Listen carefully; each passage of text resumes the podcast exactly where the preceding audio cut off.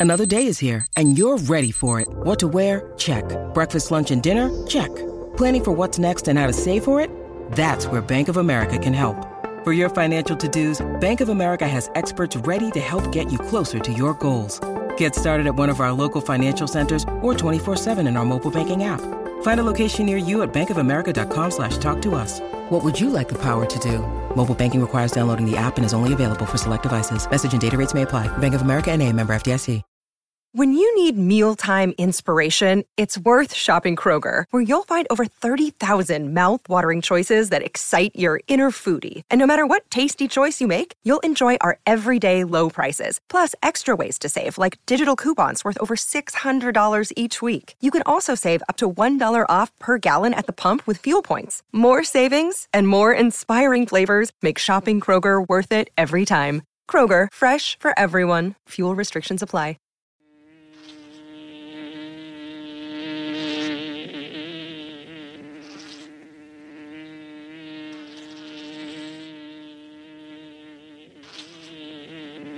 This is the Music Buzzz Podcast.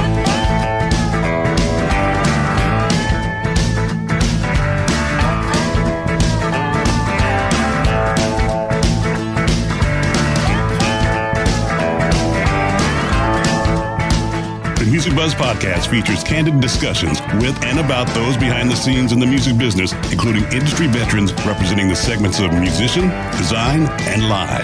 All three Music Buzzz podcast hosts have spent their careers working with the biggest names in entertainment and have been and are still a fly on the wall. Dane Clark as the drummer for John Mellencamp's band for over 20 years and various solo projects. Hugh Syme, a world-renowned graphic artist for the biggest names in music and the corporate world. Andy Wilson, an award-winning marketing and public relations executive with over 20 years of combined multi-level entertainment industry experience in the music and sports business. Now let's buzz. Hello and welcome back to the Music Buzzz podcast. I'm one of your co-hosts, Andy Wilson, along with Dane Clark and also Hugh Syme. Our guest today on Music Buzzz podcast is Will Turpin, a singer-songwriter in his own right of his own tunes, of which we'll be talking about today, and also longtime bassist of the band Collective Soul, who are one of the most successful rock bands of the 90s, behind seven number one hits in a seven year period. And they've sold over 20 million records worldwide. And they've got a brand new record, which is awesome. Their 12th album called Vibrating. We'll talk about that today as well. So, welcome to the Music Buzzz, Will Turpin. Yeah, man. Glad to be here. Appreciate y'all having me on. Will, it's great to have you here today. Let's start talk about your your record that came out a few years back, the Serengeti Drivers record.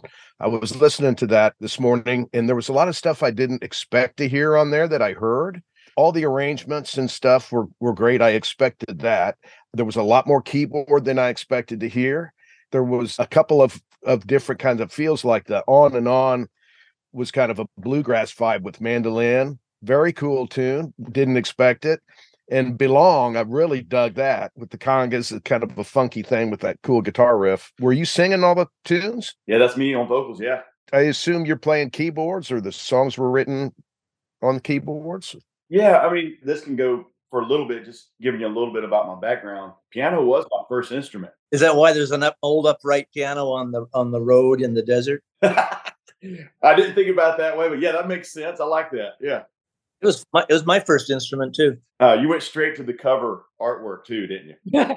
Tell us about your musical background. Yeah, so I mean, I grew up in a, a musical home to say the least. My mom wasn't musical, but my dad, uh, his whole life, he wanted to be a musician, and he was. He um, he was signed to Atco Records underneath Atlantic Records uh, in a band called Smoke Rise. And very soon after that, he had just been out of the army. Um, he enlisted and tried out for the army band, but he got out of the army. My grandfather was renting a home that he first owned in, in the 50s. And my dad and my mom moved there, and that's where I lived for a little bit. Uh, and that home had a basement uh, that was unfinished, and it had space upstairs. And I must have been two or three years old when my dad started the music store upstairs. And uh, in 70, around 75, he decided he was going to build a studio to obviously facilitate what he was doing. He was in bands and uh, he was interested in recording bands. My dad was that guy that in an era where you couldn't go to YouTube and learn how to build a studio, my dad would, our dining room table was always books, notes, drafting tables, uh, he would just find the book and he would figure out how to do it, you know. And and he always had a good group of friends around him. You know, it was always a back in that day. It was always a team effort too, right? You know, you remember when people used to actually just stop by the music store just to see what was going on, you know? And are we talking TEAC Otari era, or are we talking Studer and Revox? And he did get a Studer uh, eventually, but yeah, the first the first machine would have been an eight track machine in 1976. I've still got the two inch machine because uh, I own the studio now. I took ownership of my father's studio when he passed away almost four years ago. The uh, I still got the two inch machine, but yeah, man. And there was a side room in our house too, drum set, piano, albums. I used to put put on albums and play drum set to them. So my first instruments were piano and drums. Then the small town story happens with Ed working at my dad's studio when he got after a year of Berklee. He's he's right in my dad's studio back at home my dad gives him the green light to use any extra time at that studio to work on his craft. And Ed Ed did not uh, miss a beat. He, he took full advantage of that. And me and my friends, including his brother Dean, we watched Ed hone his craft, and we were fans. And uh, you know, the short story is, as soon as we got out of high school, we started joining his band. Uh, his friends were getting married and getting real jobs. Uh, he's he's seven, eight years older than the core of the original band and I was the last one to join. I was in I was in music school. I was a music major. I I had switched to orchestration. So like you know the arranging and the piano stuff. It's it's really what's in my head. Not really a bass player necessarily, but I was the last one. I remember I remember calling Ed and uh, telling him that I would play bass, and he's like, "You sure you can play bass?" I was like, "Got my best friends all around me, and I know your music. Think I can play bass." And uh, and so that's how I ended up on bass and Collective Soul. Man, I love being part of that rock and roll rhythm section and and kind of feeling like that's my role, locking in the the ups and the downs and locking in the rhythm sections, the arrangements. You know, I've got all these other things that start on piano for me. A lot of them start with Wurlitzer. You heard that also, but it's good. Me, Dean, and Ed have always thought that it's good to exercise your artistic, uh, you know, tendencies outside of the band as well. So I just thought that this record would have been, you know, I thought it was a solo record, and uh, yeah, a lot of them started on piano and keyboards. Did you orchestral sc- schooling to where you are comfortable scoring and you know how to arrange instruments within the orchestra? Definitely. I know a lot of musicians get into orchestrating, but then they end up getting someone to work with to actually do the scoring. You know what I'm saying? The actual. Yeah, I get some string charts every now and then, but also when it's when it's pop music, I mean, literally the most we get into is four parts. You know, and most of the time, so we don't want to make the mix sound too fat. You want everything to be in its own space. It's it's really more about two or three parts and which parts do we double and which parts do we bring to the front. Yeah, I used to look at a 76 bar staff and understand what that meant and have to analyze it and uh and music theory, you know, all that stuff I really loved. But uh, you know, in rock and roll, it's more about feel and understanding how to get that feel across the speakers. Do you find when you're writing on piano, I've talked to other musicians that play piano, and when you write on piano, the tendency is for you to end up with maybe I'm amazed or your song or a piano song. Have you got to where you can write the song on piano, but visualize stripping the piano out of the actual arrangement to where it becomes something else? Or do you find piano is always at the root somewhere in the track?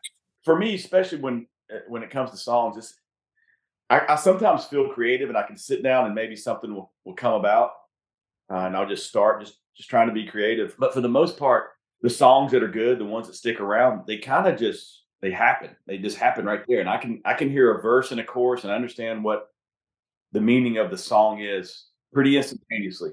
And you you know where that needs to go instrumentally at that point when you're hearing that in your head. I kind of know where the the core is, and then then the fun part is getting in the studio and oh, I didn't realize a mandolin's going to lead this whole song on and on. But I did start that one on acoustic, not on piano. So you can, and that's the one you said was bluegrassy. I did start that one on. Acoustic. On and on. But yeah, I didn't know mel- uh, the mandolin melody was going to be a theme throughout that whole song until we got into it. My buddy Jason Horde on mandolin just started ripping some beautiful parts, and uh, yeah, and I moved them around. I like I like using Pro Tools and figuring out where to put some of these beautiful places. You use these tools; it's, they're wonderful to have you don't have to cut that two inch tape anymore, you know? You mentioned the band, you know, starting out with Dean and Ed, and, and you three are the core, really original members, if you will, of the band and have been in the band the entire time. So, who are? I mean, we were talking about the Collective Soul before the the call here a little bit, and you know, when you hear a Collective Soul song on the radio, you know it's you guys. You guys just have this very unique sound. So, who are your biggest influences from uh, from the perspective of the band?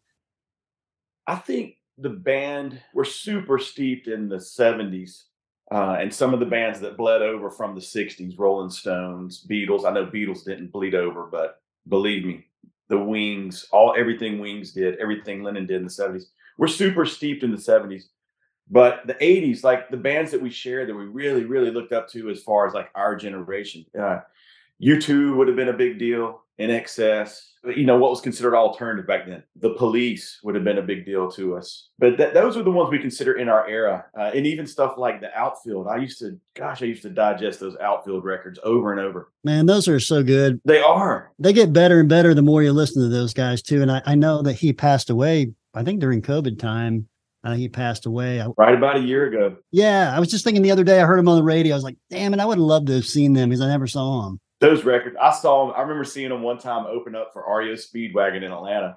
Me and my friends were standing up singing every word and and we we couldn't have been more than 18 maybe 17 but i remember like one of the first times in my life i was like i'm gonna take this crap sitting down. I turned around to this adult behind me and i was like this is the band we like man you know? I'm gonna stand up and sing i'll stand up and sing for REO too but get over it mate That's right, pal. Yeah, they've got a lot of good tunes. There's no doubt about it. So I've got some collective soul stories. One of them I have to tell you because it's actually pretty great. I had a show with you guys one time in St. Louis. You guys were playing at Soldiers Memorial downtown as part of the, the I think it was Rib America Festival. And backstage, whatever, did meet and greet stuff. And I remember dealing specifically with Ed because he did a couple interviews with KSHE and something else over there. And then like a week later, my family and I at the time was just me, my wife, and my first son. He was little. We're in Great Wolf Lodge in Cincinnati, Ohio, sitting there eating like you know crappy cheeseburgers, and I, and no one else is hardly in there. And I look over and sitting at the bar is this guy, and I'm like, damn, that guy looks really familiar. Where have I seen that guy? You know, and I just keep eating and thinking like, who is this dude? I've seen him before. And then it clicked in my head. I'm like, that's that's the lead singer of Collective Soul. And I'm in Great Wolf Lodge of all places. I walked over to him. I said, and he looked at me like, because we had just seen each other within a week. And looked at me like, where have I seen you before? And both of us kind of did. And I'm like, you're Ed from Collective Soul, aren't you? I'm like, why are you in Great Wolf Lodge? he goes, I'm not just hanging out here. I've got a family too. but uh, anyway, pretty funny. we find ourselves in some interesting spots you know got to take care of logistics you know I guess. But I remember playing you guys back when I started in college radio. I was playing uh, that first record and the second record on on college radio at the time, and I actually uh, came to a show and interviewed Dean backstage for the radio station and got a radio liner and stuff. I don't remember what album that was on, but there's my two stories. So we might our, our paths have crossed before, unbeknownst to either one of us. you're a promoter man you've crossed paths with collective soul Yeah, yeah, absolutely. You guys have you guys really mix well with a little bit of everybody. You know, some bands from that era, it's like they really can only tour with other bands from that era. Where you guys can play with Sammy Hagar, you can play with a Soul Asylum, you can play with a Stone Temple Pilots, you can play with Aerosmith. I mean, that's got to be. I don't know if you realize it or not, but that's pretty unique. You didn't get you somehow didn't get pigeonholed. Was that on purpose, or do you look back on it as kind of like kind of luck? and in the beginning a lot of writers would try to pigeonhole us and then the more records we would make the more it became very apparent that there's really no there's no true pigeonhole for us but what we would say is if the beatles are rock and roll and they can have helter skelter and they can have long and winding road then we're a rock and roll band quit trying to pigeonhole us and that's where we live we, we've got a bunch of different influences and we bring them into every one of our albums Certainly, the vibrating record that I was listening to today, it reminded me of. They just came out with the for all you Beatle nerds out there, the Revolver, where they stripped it back in the deluxe version of Revolver. And if there's a record that ever was what you were just talking about, with every song being a different thing, that was the first time that had ever happened in pop music and that's kind of what I was when I was listening to vibrating. I was thinking, man, these guys aren't afraid to do that, and that's a bold step, you know. Where every song's like, you know, you got Taxman, then Eleanor Rigby, then I'm Only Sleeping. I mean, in the first three songs, you run the gamut of any kind of feel. That you could muster up in quote unquote rock music. And you guys do the same thing. Well, I mean, yeah, it's a great example. My hairs just stood up when you mentioned those first three songs. I'm still super passionate about about rock and roll, but yeah, man, just like I said, if the Beatles are a rock band and you didn't pigeonhole them, then please don't try to pigeonhole us because we're a rock band too, and that's all we are. That's been a band that a lot of people have clearly been inspired by and got into music because of. But you're so you're so right. They're they're so eclectic. Um, and they, I think they were pretty lucky to have George Martin too. But these boys had ears that went back to, had got you know they were bringing George Formby or you know classical music and so on into their into their midst. Um, I, I, need to ask you about your album covers, Dose, and uh, even the Vibrating album. That one is quite. It almost feels like a hypnosis cover. There's something going on between that couple. Tell me about who do you look to for your album covers? How involved are you in the actual creation of your your visuals? Uh, we are. We're inspired by art. So yeah, and we were inspired by album covers as art thanks to people like you. We're the ones that are making the shots. Uh, I'll, I'll reference Ed again. Ed Ed's super artistic, man, and he he comes up with a, lot of things that that we you know we all get the, get in there and find the uh, boundaries and figure out what's going to be cool and but uh, for for a lot of those things it probably started in Ed's head. Um, I remember the dosage record was always um, it was always hailed as a as like a, uh, I think we got top 10 cover of the year in 98 or something with the dosage cover. Yeah, man, it's it's it's art and it needs to you know, you, we don't now and who would have bet this? Now we do get to see vinyl again. We do get to see albums again. Who would have bet that 20 years ago? But uh but that's the way we always look at it as a piece of art, you know, and not and, and we also from the very beginning we're like the last thing we ever want to see on a cover of our record is us. You know, we want we wanted concept art I understand that completely. That's always one of my first questions when I'm working with a band is do we care to be visible or are we going to be more like Pink Floyd and the Beatles, even though the Beatles were on Rubber Soul and albums like that, but they've had a lot of conceptual covers. One of the most brave covers in history is the White Album. What a great cheeky move, man. True. I, I didn't uh, ever think about that as like being pretty brave and bold. That's that's true. Yeah, I mean, I don't think there's many people that could have done it. Speaking of of creative fathers, my dad bought me a, a jigsaw puzzle, a 1,000 piece jigsaw puzzle of the White Album. oh, oh what? Great. wow! and how far along are you on that? He's still working on it. Yeah, even the very painterly covers, Collective Soul, the green and the blue one with the stripe. Even the, I think it's the best of. It's still Dosage or something.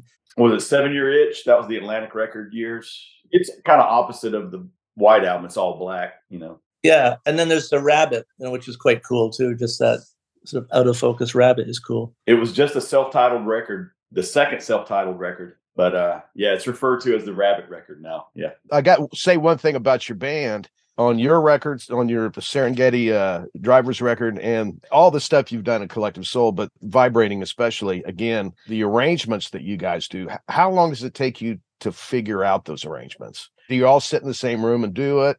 Is somebody kind of doing it in a Pete Townshend way where here's a drum machine and da da da da da learn this or how do you guys approach that?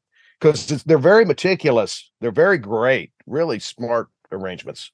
You know, Ed starts with amazing melodies and good ideas, but yeah, we we get in the room and we go by feel. We throw ideas around, and it's in, in some regard, it's the same way it's been for twenty something years now. We we go by feel. Uh, we just try to follow a path that's out there. I, I tell people all the time that when we're in that zone where we're all together in the room, we're trying to figure out how to make the energy flow proper on this song. I just uh, I try to listen. I try to take in more than I'm putting out. So when you're creating, it's like that's kind of a misnomer. I think a lot of people do that, but they don't understand. But it's a misnomer. So, so many other people, when they pick up an instrument, they think they're supposed to create. They're they're constantly thinking about what what can I put out? What can I put out? And I I always just listen and listen as much as I can. And then eventually we find it. We find it just by listening and it comes to you. So that's kind of, I mean, it's a little uh, esoteric or whatever, but that's the problem with a lot of musicians. They don't listen. They're, you know, they're going, oh, let me get this, let me work this in here. And that's one thing I'll say about, again, about your arrangements. I mean, all the parts work together and you can tell the drums and the bass are just synchronized beautifully. And that's because we're listening, man. I, I tell a lot of young musicians this all the time. Your most powerful weapon is your ears. I tell them that all the time. Tell me about Gel. I mean, I'm just I'm looking at the artwork for Gel. It reminds me of Gerald Scarfe from The Wall, or or uh, uh, what's his name, uh, Ralph Steadman. That's an interesting cover. That's a soundtrack, right, Gel? Gel was on a soundtrack, but it was on the second record also, the first self-titled record. Tell me about that artwork. I'm not sure what was on the single artwork, really, to be honest with you. it looks like something from if you know Gerald's scarf or the characters from The Wall. It's quite manic. You know, it's like Ralph Steadman. It's very different. You're gonna have to you're gonna have to go back, Will, and look at your artwork. How many years ago was that? right, you've slept since then, haven't you? That's the gel cover. There we go. Yeah, that was uh that was reference to uh it was on the Jerky Boys soundtrack. So technically, that was the Jerky Boys artwork. Oh yeah, Jerky Boys. I forgot about them. okay, yeah, yeah. So I, I I've got some questions on the live side. What was the first concert you went to as a fan? Yeah, the first one, I first arena I stepped into, was I was in tenth grade, and it was U2 Joshua Tree. And yeah, man, I remember stepping in that arena, and it's like, whoa! It's all, all it is is a stage and a bunch of lights. I love this. And then, of course, it was a lifelong uh, experience to be able to see that record live. Yeah. Well, that's cool. Joshua Tree. I actually worked on the uh, you know the Joshua Tree tour that came back and did stadiums a few years ago. That was I don't know if you did you get a chance to see. I know you saw the first one. Did you get a chance to see the the recent one? Uh, okay. No, I didn't see that one. I, have seen them a couple times since then, but yeah, I haven't seen that one. Um, where was that show at? It would have been at the Omni in Atlanta.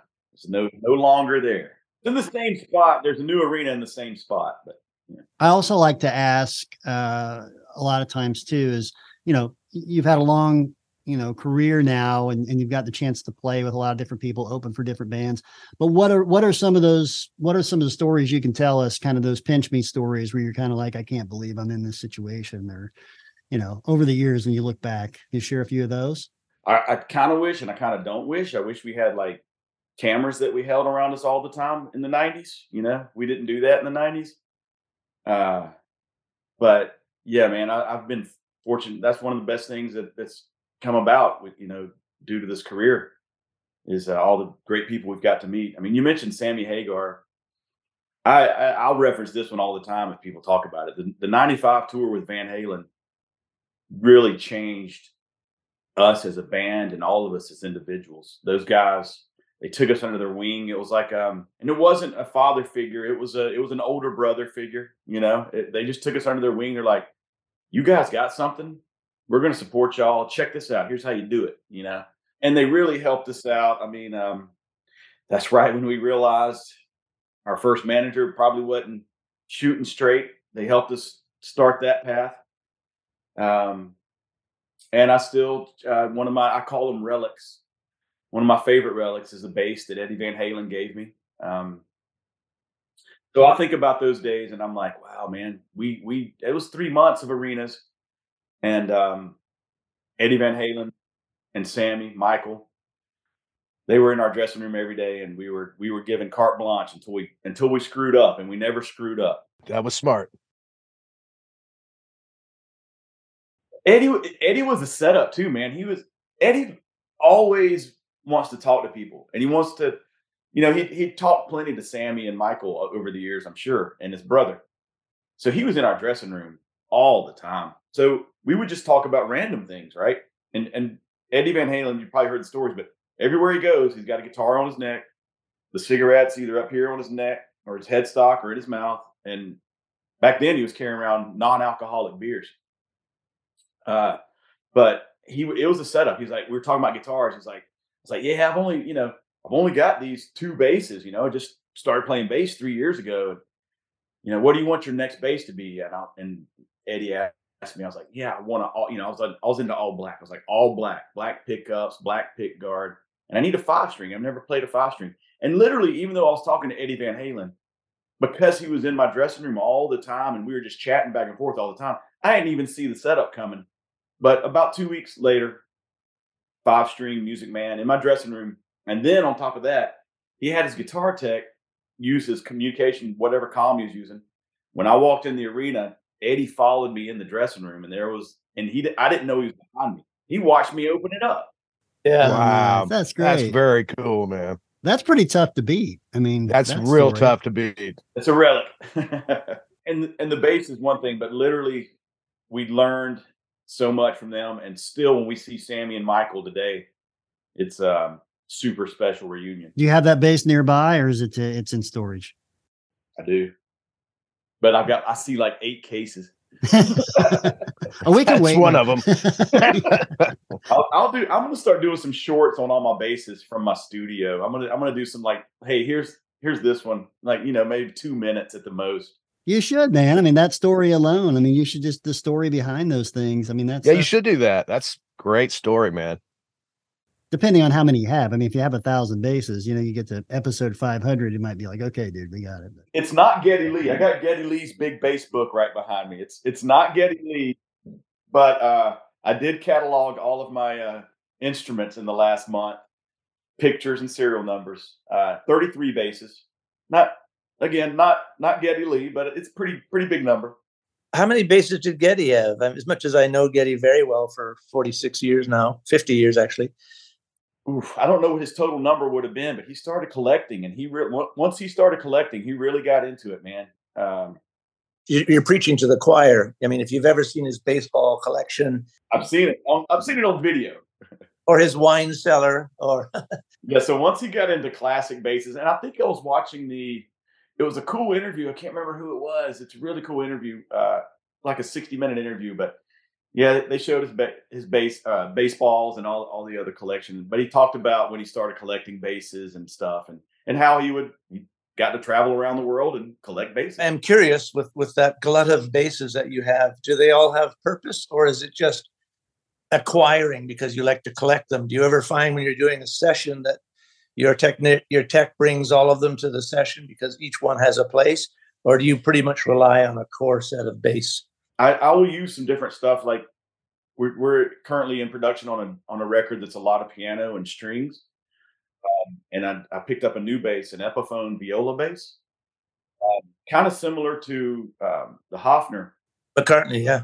But the Hofner's for me, every time I picked up a Hofner, it's so lightweight. It's just the tone. I, look, just because Paul McCartney can make something sound good does not mean it's a good bass. You know what I mean? It's a So- one trick pony for sure.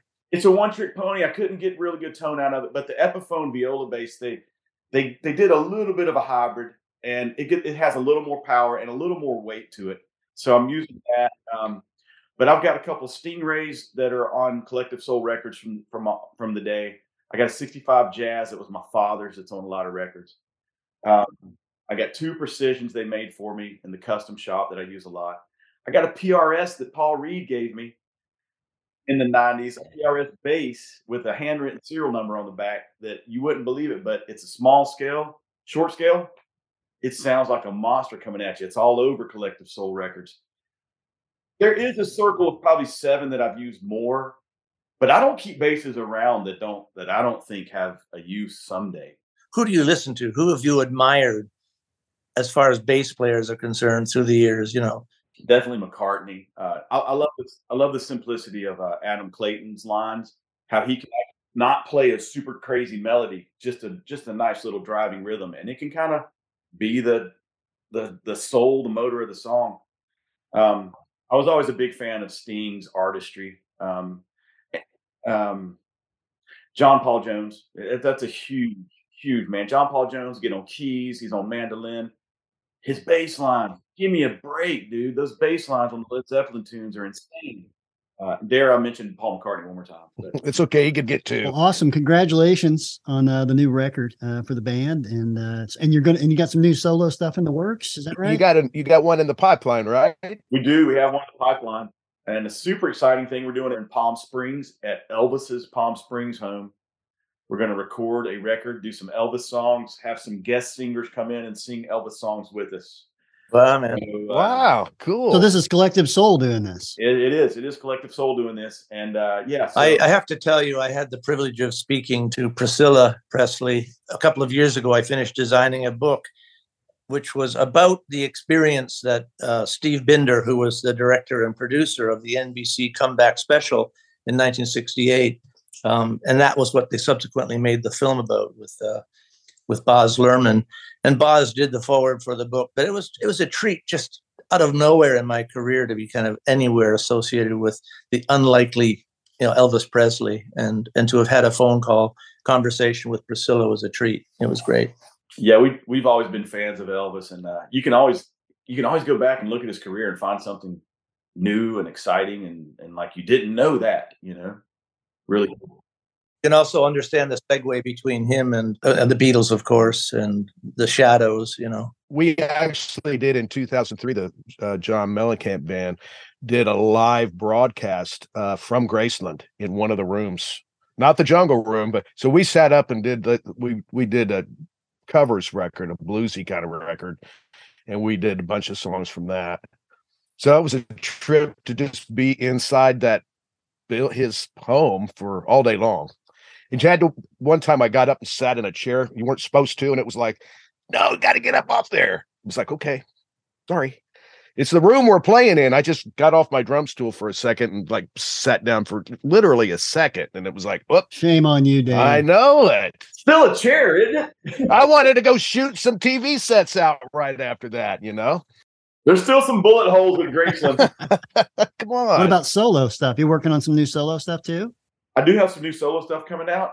Um, but right now I'm just I'm really deep into um, you know, I raised a family, uh, spent spent a lot of time with my kids when I would be away from Collective Soul, and I'd produce a little bit, but my kids are older. My youngest is 17, and uh, I'm ready to go full swing into into production. So I've got a lot of productions coming out right now through the studio. Um, a band called uh, Red and the Revelers. I got their shirt on right now out of Mobile some young kids from Woodstock, Georgia just released a record.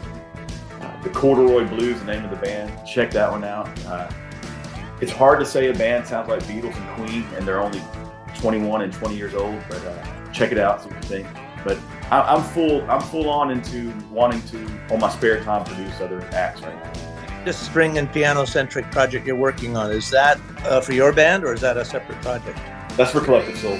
Oh, it is. Oh. And a lot, a lot of times, even on even on my records, funny enough, uh, I didn't play all those bass tracks. I had Mark Wilson on Belong. Uh, I had a couple, about three or four of the songs I didn't play bass on. Well, thank you, Will, for joining us, and uh, continued success to you. Yeah, appreciate you guys. Let's, uh, do it again next week, and we'll release another record. Do this again. Yeah, man, pleasure.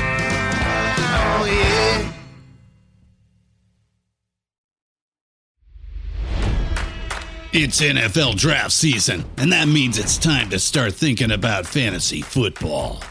FantasyPoints.com features industry leading experts and prognosticators using proprietary hand charted data to help you score more fantasy points. FantasyPoints.com is the place to go for whatever kind of fantasy football you play. Whether you play fantasy football, daily fantasy sports, or do a little bit of everything, Fantasy Points has the meticulously researched content to guide you to victory. And why wait for the fall? Fantasy Points also covers the new spring football league, the UFL. Join the guru, John Hansen, Scott Barrett, Joe Dolan, and other massive names in the fantasy football universe with an exclusive offer. Use code Pantheon for 15% off any fantasy points package, including the all in package, with access to every article, tool, and data nugget that Fantasy Points has to offer. That's fantasypoints.com and code Pantheon for 15% off at Fantasy Points. Fantasypoints.com. Code Pantheon. Score more fantasy points.